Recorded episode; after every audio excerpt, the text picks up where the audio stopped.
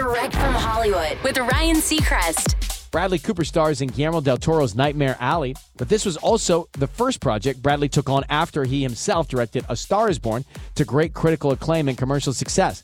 So, in a sense, their collaboration was more than just an actor and director. It was two filmmakers coming together. And Guillermo embraced it, telling Deadline, the whole project changed when he signed on. The main thing is we kept discovering ideas and it made me a better filmmaker every day.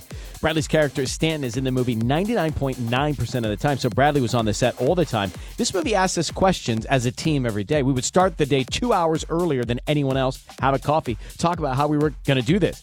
End of quote. Not only did they make an amazing film together, Bradley also says they forged a lifelong friendship. Nightmare Alley's out now. That's direct from Hollywood.